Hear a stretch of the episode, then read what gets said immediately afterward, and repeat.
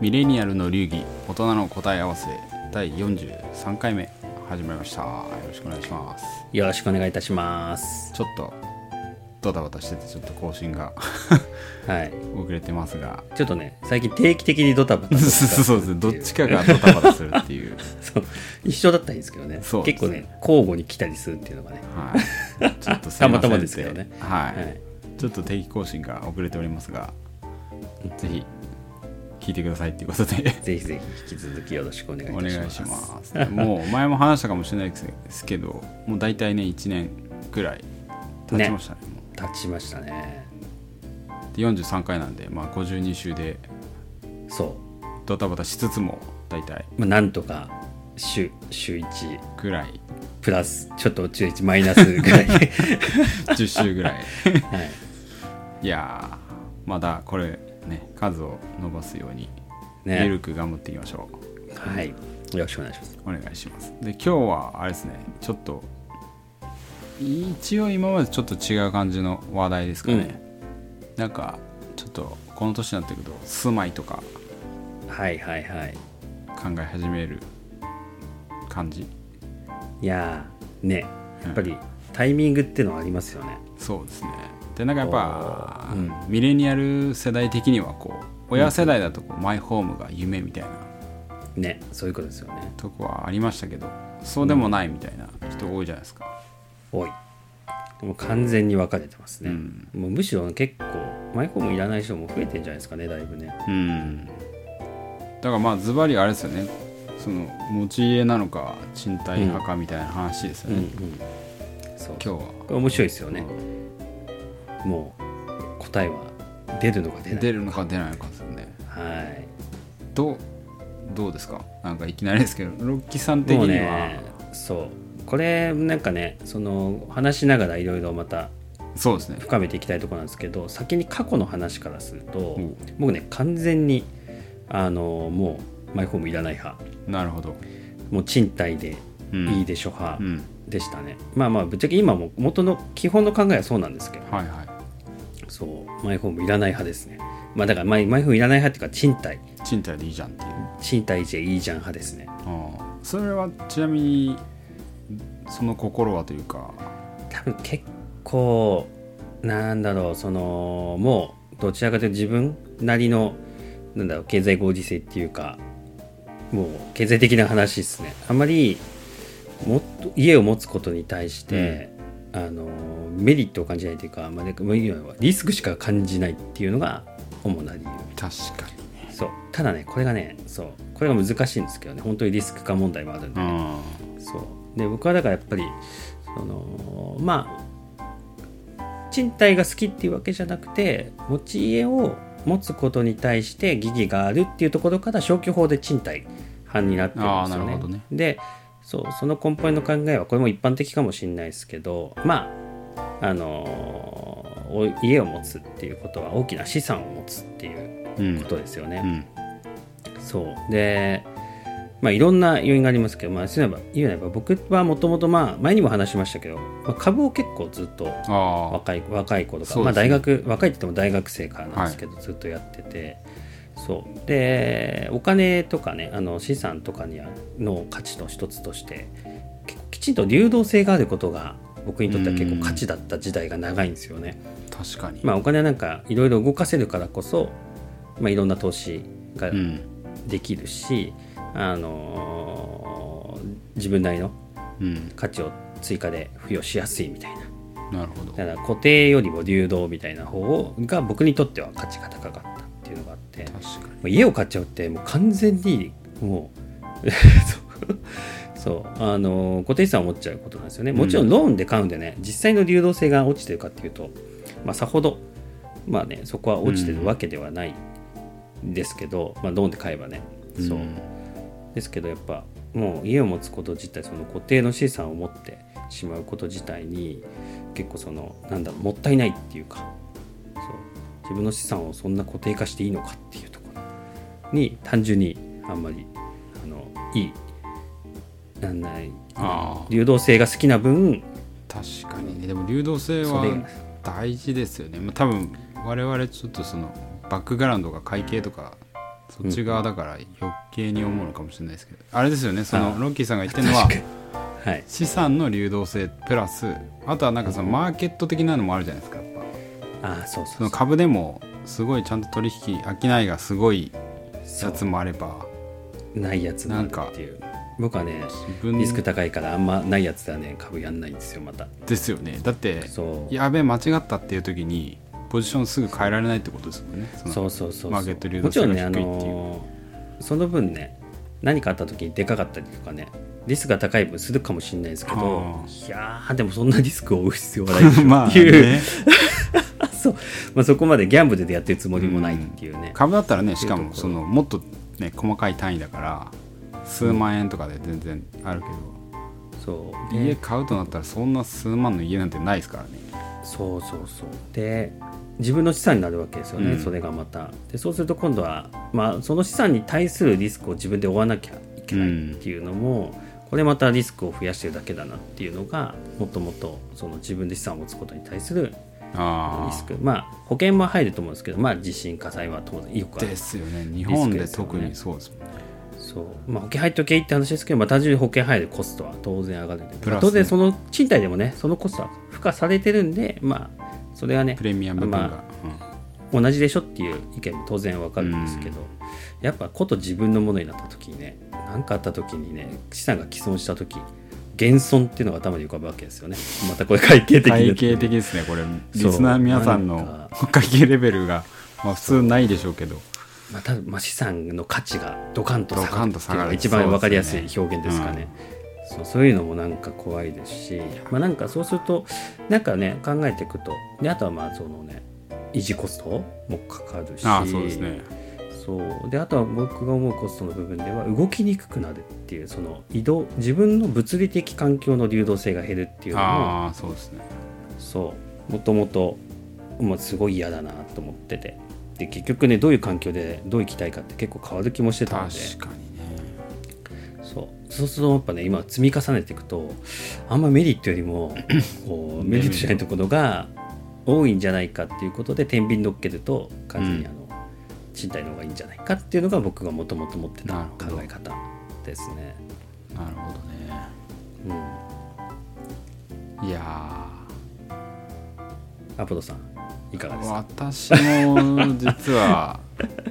あのもうこれ時代感なのかもわかんないですけど私もロッキーさんと一緒でもう完全にずっと賃貸派でしたねああやっぱそうですよね、なるほどな多分なんかそれ個人的な体験もあってうんうん一つはあれですよねなんかその親を見ててあのはい結構その、はいはいはい実家は普通になんだい一軒家というか一戸建て持ってるんですけど、うんうやっぱ買った時期が悪かったのかやっぱすごい下がっ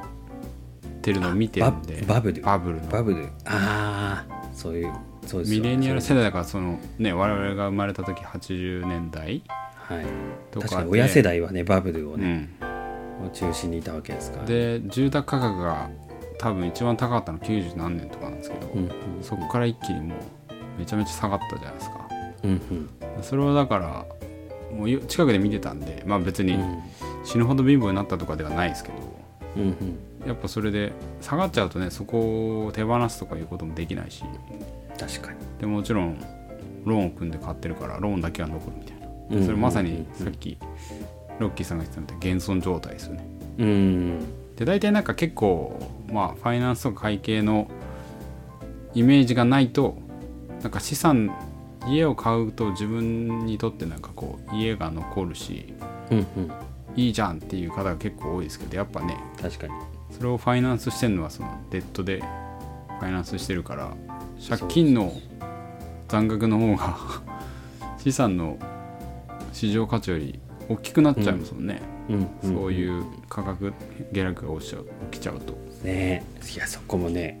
怖いなってそこがだから怖いな分かんないし、うんそう将来のこと分かんないしっていうのが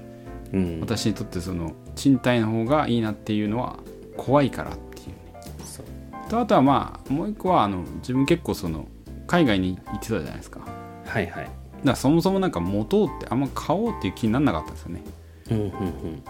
でまあ、どこにいるかわかんないですかそらうですねねそこは同じような感覚です、うん僕は僕は国内ですけど、うんだけどまあ多分結構引っ越しの回数多くて、うんうんまあ、留学とかも行って帰ってきたらまあ2回になるじゃないですかです超単純にうんそう考えるとこうなんだろうね、まあ、結構なんかその自由に選べるというか買う必要が、空いてる部屋を契約して入ればまあ住むところはうんうんあるかなみたいなで嫌だったら月単位で正直そうなの出れますからね賃貸すごいですよ何のリスクも負わないでそうですよ私イタリアにいてひどい目にあって結局3回ぐらい引っ越しましたからね だからまああんま買うってイメージはなかったですねだからまあ私も結構賃貸派かもしれないですちなみにあーうん全然関係ないんですけどイタリアは意外と海外でなんか賃貸の方が好きなんじゃないかってイメージがあったんですけどうんうんイタリア人は持ち家派が多いんですよ結あそうなんですね構うんええなんか残るからみたいなあそっちの感覚うん多分ねあの日本ほどまあ自信ありますけど少ないしなんか大体ヨーロッパの家ってなんか何百年とかあるじゃないですかだからあれですよね不動産価格がさほど大きく変動しないっていう前提があるんでしょあそうですあと供給全然ないあそういうあそっかそっか供給ないし供給もないから耐用年数めっちゃ長いんですようーん逆に流動性ないけど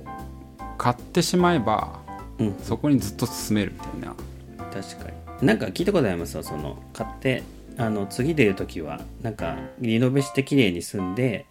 まあちょっと高くして次のとこにステップアップしていくみたいなああそなんかそんな話そうもいうね感じもどっかの国だか忘れましたけど聞いたことあうんるイギリスだったかなうんそうですねだからやっぱ国によってももしかしたらこう賃貸か持ち家派かっていうのも多分なんですか割合、うん、確かにちょっと面白いです変ねわるのかなみたいなうんうんうんとは思いましたけどまあ私も結構賃貸派かなそのやっぱりファイナンス的な何が起こるかわからないギャンブル感にそう大きな借金をしてまで大きな そうそう一そ歩うを踏み入れるというのが怖いなっていうそうなんですよ結局ローンで払うね金額同じだし別にリスクを負わずにうん賃貸で淡々と払っていけば、そうなんですよね結いい局じゃん多っていうね分おしなべたらそのさっきロッキーさんが言ってたなんだ保険分も賃貸とかに入ってるよねっていう話もあるんですけどローンを組んだら利子分も入ってるよねっていうのでそでうも100年間払い続け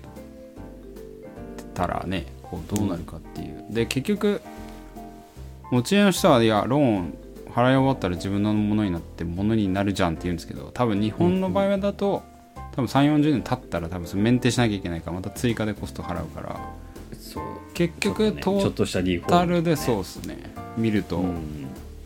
あのあんま変わんないのかなっていう気もしますよね。そうとするとねそこが難しいなと思ってリスクを手放してリスクを家主に預けられる賃貸最強説っていうのが僕の中で確かにねリスクを切り離せるっていうねそうそうそうそう、うんできちゃうんですよねでまあ好きなね新しいとこにね古いとこが嫌いであればどんどん新しいとこに何年か住んだら、買確ってかいけばいいにだけですから、ね、街も変わりますからねそうそこもなんですよね、うんまあ地もね年取りますからね、うんそうっていうのがもっともっと持ってる考えですねただ実を言うと最近お う変わってきたそう過去はって言ってたんですけど、はいまあ多分考えの根本は変わってないんですけどちょっと新しい価値観っていうのが出てきてうんそう出てきてるんですよで何かっていうとなんかさっきの話だと基本リスクとかお金の話がベースになってたんですけど、はいあのその自分のものにしてどうそれを使うかっていうなるほどね視点っていうのが結構自分の中であの大きなうんあのポジションを占めるように実を言うと最近になってきていてあの今住んでるとこがあのたまたま庭があるんですよなるほどいいですそうね庭ねめっちゃいいんですよ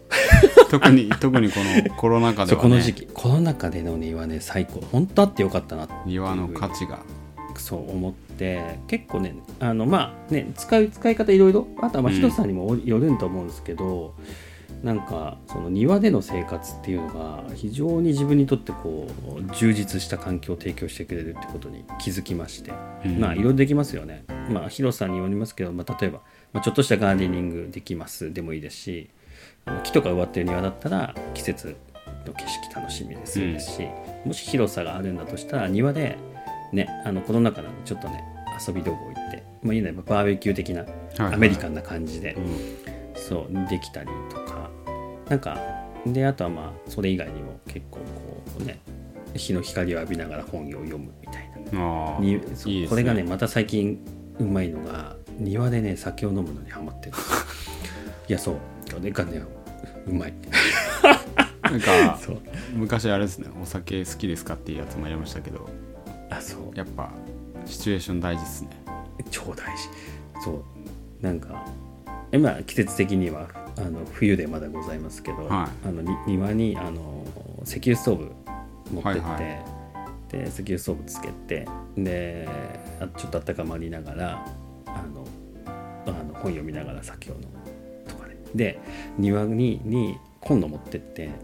つまみ目の前で焼けるまあだから言うならばセミキャンプみたいな感じ そうつまみ焼けるんですよちょっとでそれ焼いて酒を飲むこれがねすなんて充実したことなんでしょう ねそう確かにでキャンプみたいなそうでこれが結構人生における重要度に気づき始めてからうんあのちょっと大きめの土地なるほど欲しくなってきちゃったんですよそうでそうお金の感じを感じるとね話すとさっきのディスクはちらつくんですけどいやでもそれ以上のプライスレスな価値があるんじゃないかって確かにね そうそうですよねこの使用価値的なところですそうよねそうそうそうそうそうそれですそれです、それをなんかあのお金換算するの難しいですけど、うんまあ、でも結構自分にとって価値がっていうことを加味すると意外と得るもの大きいんじゃないかだからうんまあ結局どう使うかなのかもしれないですけどだから今確僕かに欲しいのはあの都心のあのこじんまりした一戸建てとかは全然興味ないんですよなるほもうど完全に郊外でもう今そこそこ大きめあのあ大きめのっていうちゃかんとまあまあ一応ある程度出て遊べるアクティビティがまあ座ったりとかできるぐらいできる最適広さにのできるぐらいの広さのあのお庭がをつけられるような土地うんぐらいがあるといやだからだからあるとってか欲しいなってなるほどねそうこれがねこれでも年取っ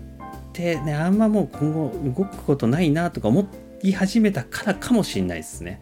あそあうなるほどねやっぱ20代とかやとはまた別のそうそうそう多分あの単純に年取ってきてそうなんか落ち着く環境もうなんかあんまりこうねわーっていろいろ動くこともうんそうそうないだろうっていう落ち着く場所を求めると出てきたまあそれで芽生えてきた感感覚かもしれないですねいやいやそう最近なんかねそうだ使用価値ですよそうさっきあのアポロさん言ったまさにねそこをなんか加味するともしかするとちょっとね話変わってくんじゃないかっていう確かに ね今まであれですもんねどっちかというとその経済合理性とか投資価値とか資産価値みたいなもう本当にだからリスクとかね、話そういう部分ばっかりでですもんねもうないなと思ってまうしたけどんいや確かに広い土地だったらね広い土地でもまあ広すぎてもその手入れとか大変だろうけどうんままああ、ねある程度ちょっと触れるの程度広さがあってであったら確かに生活は豊かになるかもしれないですねそういやなんかすごいんですよまあだから今の状況だからかもしれないですけど、今ねそうあってよかったと思ってうんそうたまたまなんですけど超ラッキーと思っていや全力 活用賃貸派が揺らぎ揺らぎますねいやそうなんですよこれがねちょっと探しは一回ちょっとちらっと探してみようかなみたい ないいですねまあ結局で探して計算してねあリスク高えなと思ってねまたあれになるかもしれないですけど、いやでもそう、まあ、結構自分のものになってことによるなんか自由さっていうか、まあ、好きにできるっていうまあう、そうですねうん、なんか家も好きに建ててなんかその自分のライフスタイルに合った家を建てる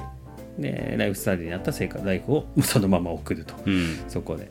ていうのも確かに確かにそれはやっぱ買買うからこそできることなのかなっていう気もうんそうしてきたかなっっていうそうまあそうですね愛着プライスがです湧きますしね、はそういまああれですよねも面っと白いですねちっちゃい話で言ったらレンタカーか車買うかみたいなうんうんうんまあそれとはちょっと違うでしょうけどでも本当車好きな人はね買っそうそうそてうやっぱそのカスタムと自か分でねするだろうし、やって空間もね含めて全部ね自分仕様にしてね、それをがあの価値なんでしょうねお金払うだけの価値があうる、ん確かにまあだからなんか感覚的にはあのーこのテーマであるなんかシャレオツな人生を生きようとする方向に感覚がより傾いてきてからの、そう今のその心がありっていうかそうなのかなっていう気もなんかう勝手にこじつけてね、自分の中ではかん思ったりもしてますけど確かにまあも持つことのメリットもねあれちゃんとありますからねその金銭面とか、借金とかだとやっぱ怖いけどそう手に入っそこてのしまえばそうそうそうそう投資とリスクその部分を投資とリスそのリスクの部分で投資と考えるんだったら、うんそれに対する使用価値が返ってくるのであればうんちょっとお金とリスクでも払ってもいいのかなみたいな、うん確かにやっぱあれそうするとやっぱ自分のなんですかね中の価値観が定まってくるともしかしたら買うのもありかもしれないですねあーまだなんまかさいろんなとこ行き確かたにいとかまあなんか一人暮らしとかあったらねまた東京のこのかっこいい街に住みたいとかあるじゃないですかうんうんうんでもなんか若い頃そうだけどだんだんこう自分も分かってきて確かにあでもなんかそれはねありかもしれないですねただうん一個だけねこれねだからこれまたお金の話難しいのがあってローンは早めに組めってよく言いますよね 確かにね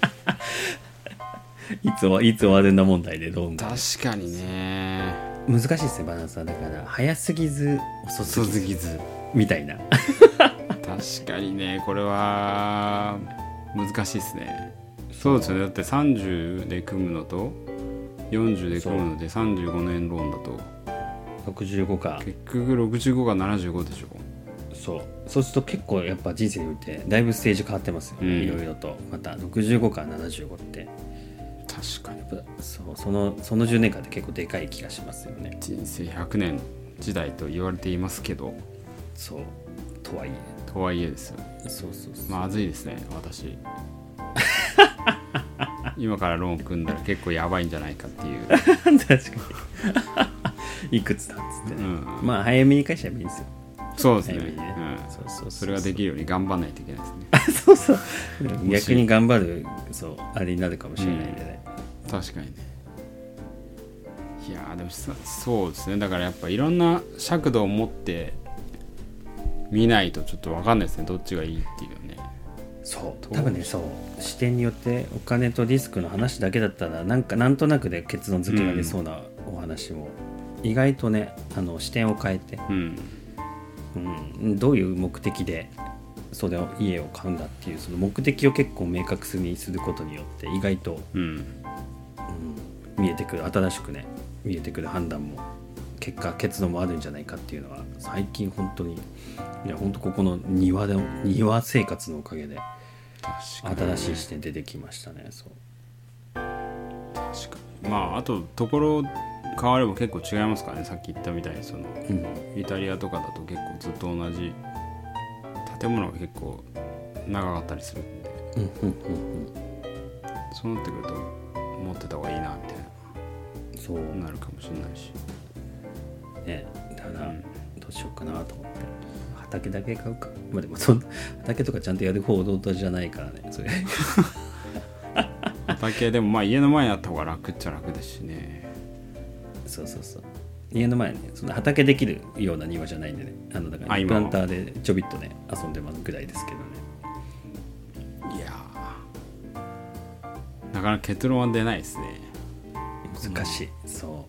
うやっぱだからでもまあでもさっきアポロさんが言ったやっぱねその自分の価値観とかねまあなんか見えてきてから判断するってそれが まあどっか自分の中で例えばね人生におけるデッドラインみたいにつけといて何歳までには決めようみたいな、あなんかなんとなくそう逆算してそれだけ持っといてそ,、れまでに生じた自分の価値観で判断していくっていうのは人生を計画するっていう上では意意外とそううまいことシャレ打つに生きるん結果に結びつきそうな感じはしますね、うんでもやっぱミレニアル世代の若い人たちとかもう世代次の世代の人 Z 世代の人とかそういうのを考えてると、もしかしたらシャレを打つのがぐっと上がるかもしれないあそうそうそう人生1回でさ、うんね後戻りできないんでやっぱね、人の価値観で生きてたら楽しくないですからね自分の価値観生きないとっていう早めにいやそうほんとそう なんかちょっとまとまった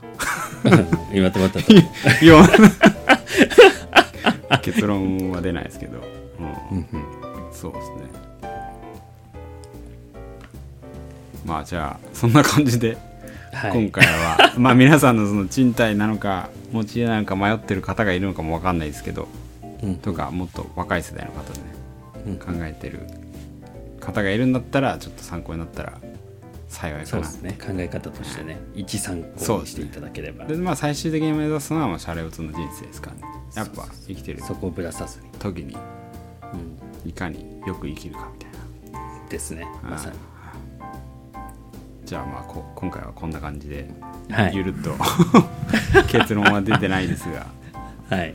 またこんな話をしていきたいなと思うんでまた次回も聞いてくださいということではい今日はこの辺でではまた。はい